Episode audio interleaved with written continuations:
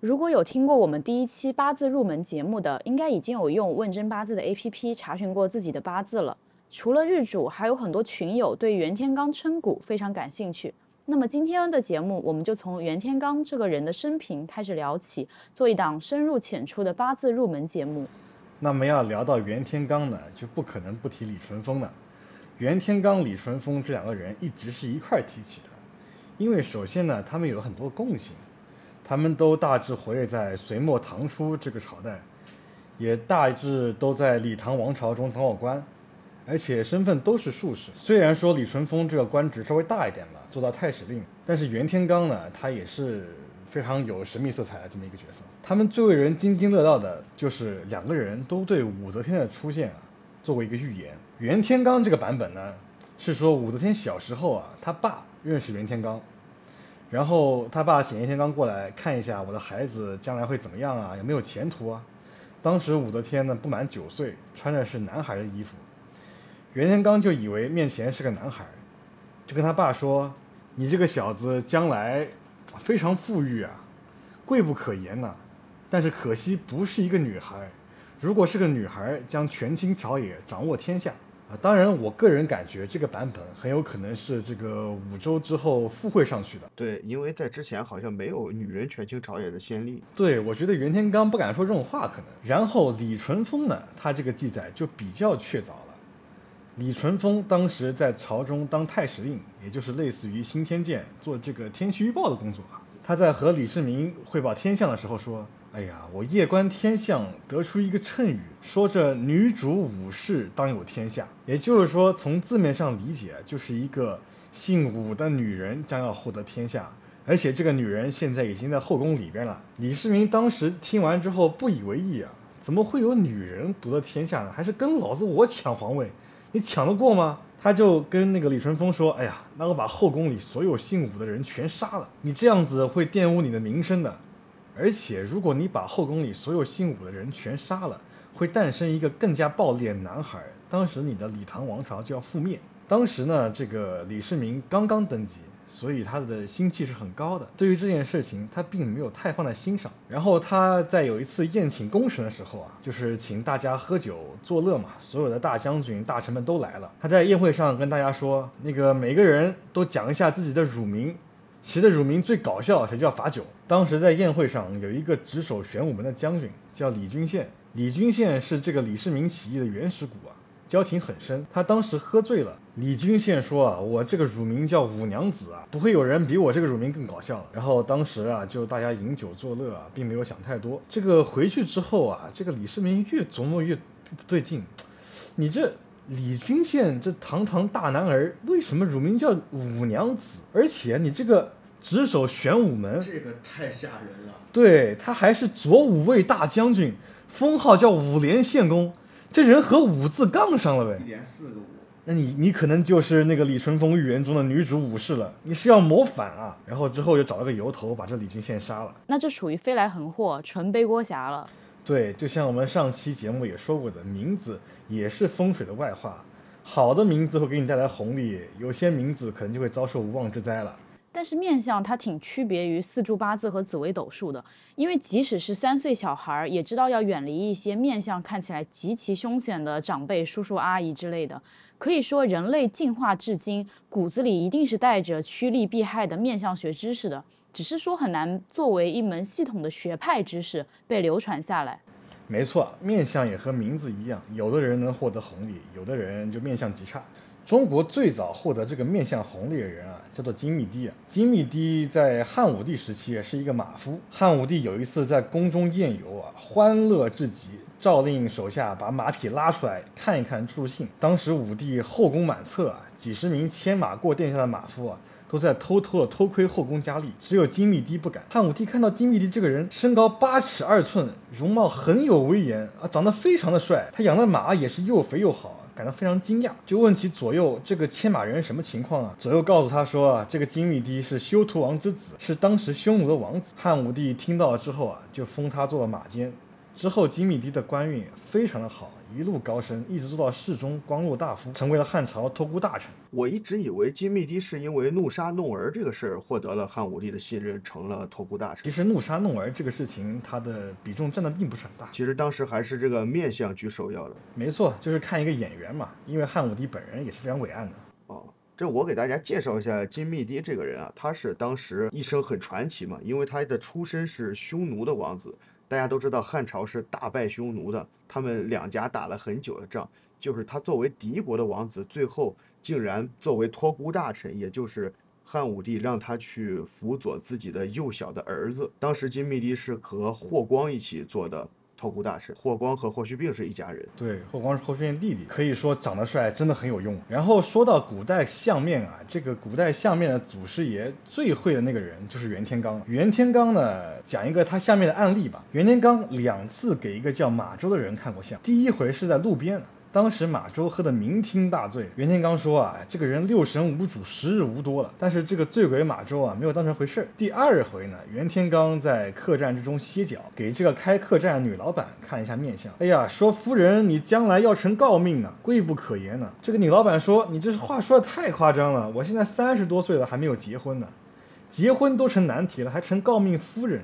有没有可能呢？马周呢，刚好也在边上，听说了这个事情，听说这个人是袁天罡啊，就凑上来主动让他看看。袁天罡说：“哎呀，之前我见过你的，你这个人目前没有结婚，而且很短命，是个短命鬼。如果最近一个月内能结婚呢，将来你的官要越做越大，而且命也能稍稍延长。”马周听说了之后啊，就想办法跟这个客栈夫人拉近关系。没几天之后就结婚了。结婚了以后呢，夫人跟他说啊，他跟当朝的大将军长河关系非常好。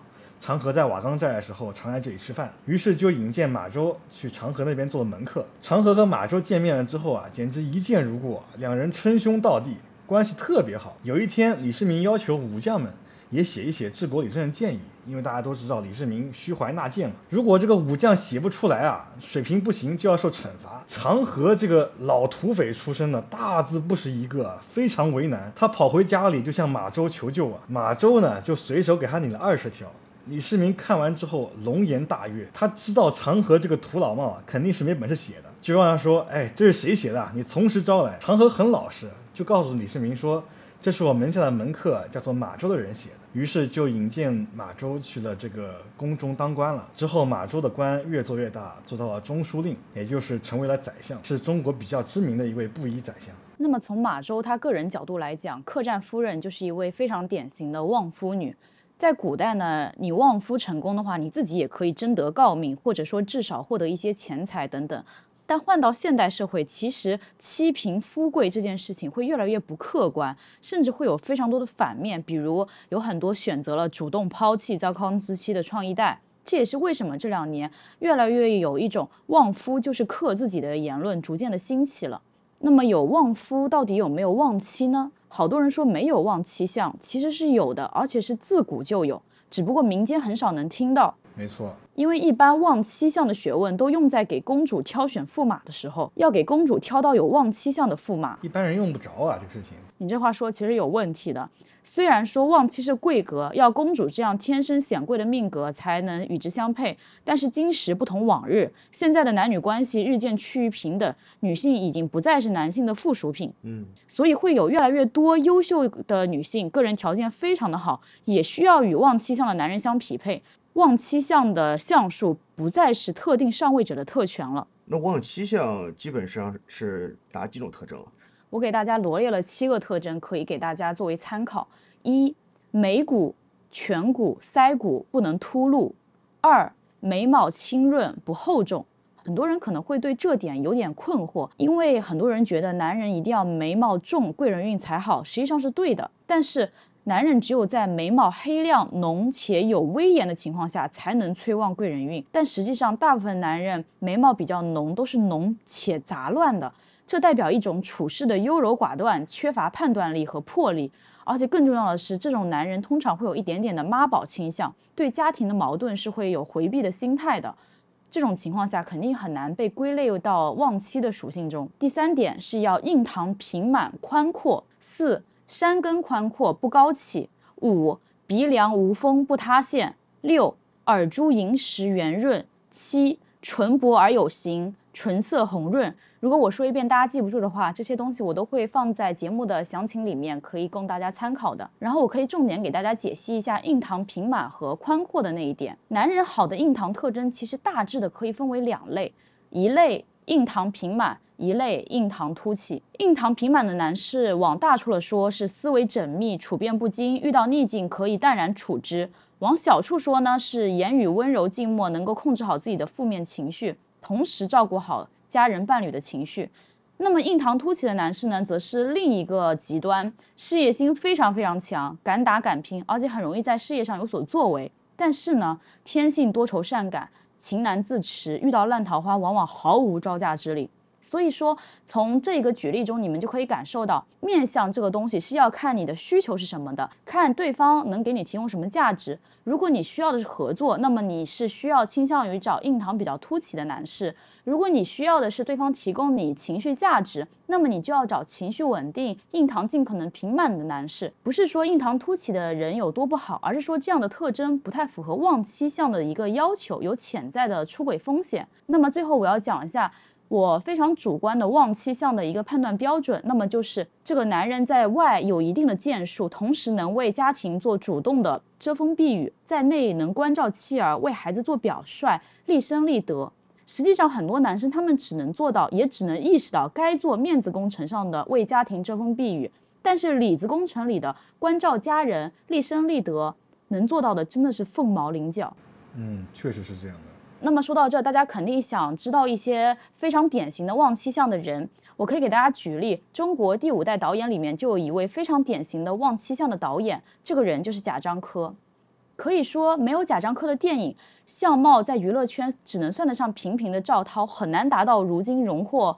国际电影节三大影后的殊荣，可以说几乎要跟巩俐齐平的这么一个地位。我刚刚看了一眼贾樟柯的照片啊，他真的和这里每一条都是符合。大家可以以贾樟柯的面相作为一个参照，去判断自己身边的一些异性。说到这个关于面相的问题啊，其实佛教对于面相也有一些看法。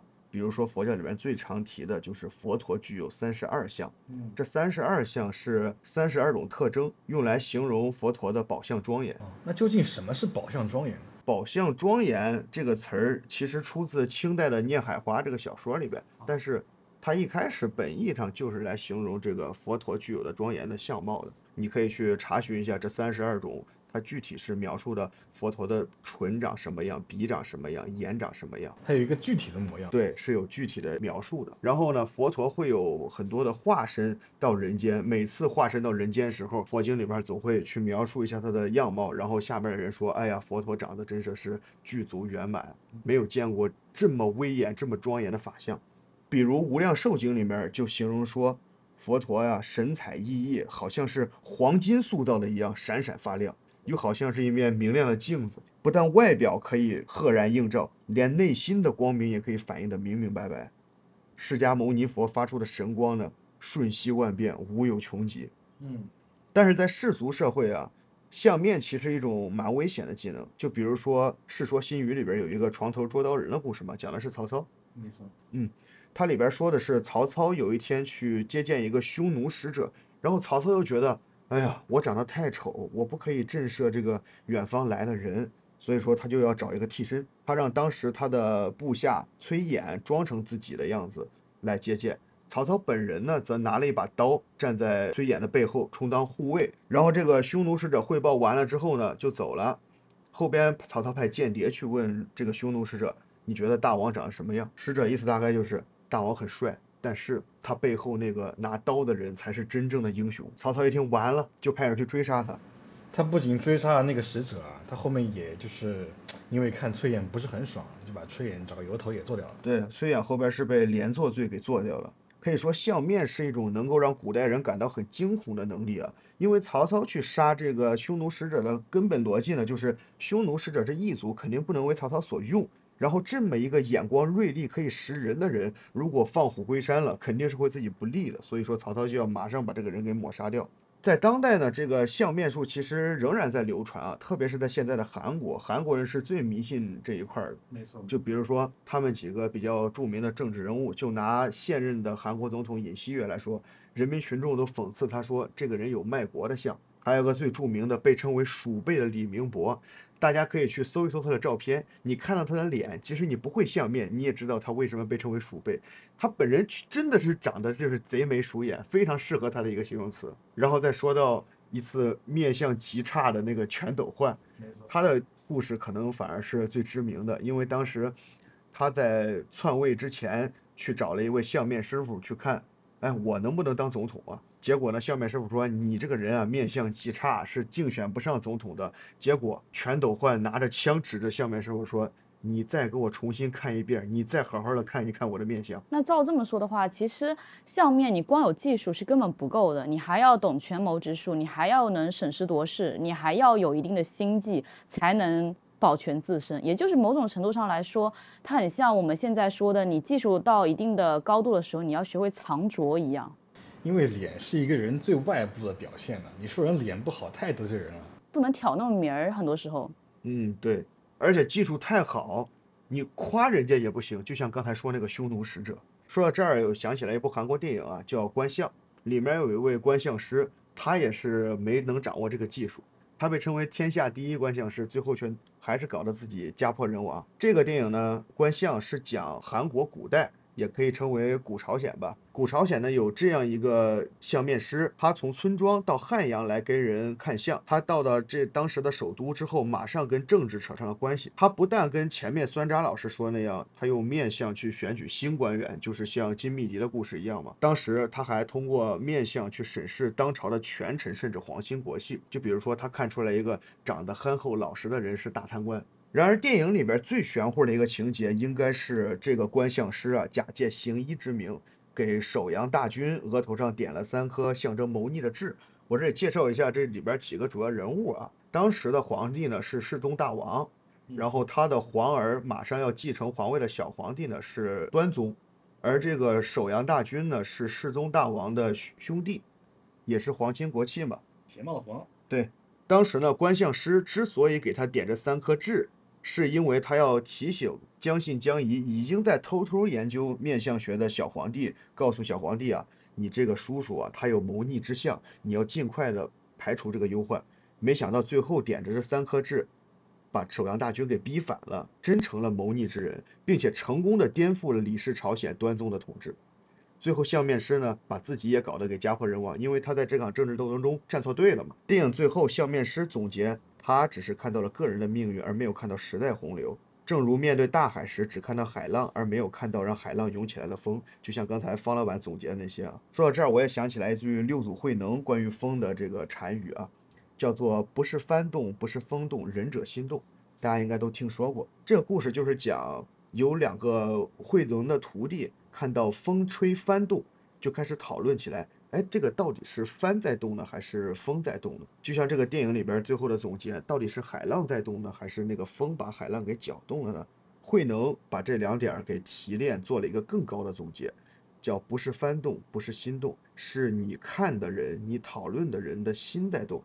也就是回到电影里边，不是个人的命运在动，也不是时代的洪流在动，而是观测的人的心在动。佛法讲，凡所有相，皆是虚妄。就是说，你观测到的所有的一切东西，它都是虚幻不实的，是无常苦空的。若见诸相非相，即见如来。你只有认识到了这个无常苦空的道理，你才能顿悟到如来所说的法。一切呢，都是因缘和合的产物，并不是不生不灭的本体。虚妄不实的东西，没必要去执着。就像前面那个执着于风动还是幡动的两位弟子一样。也许反叛的那位首阳大军最后也是看破了这一切，因为真正的历史上，他在生命的尽头选择了遁入空门，成为了一名佛弟子。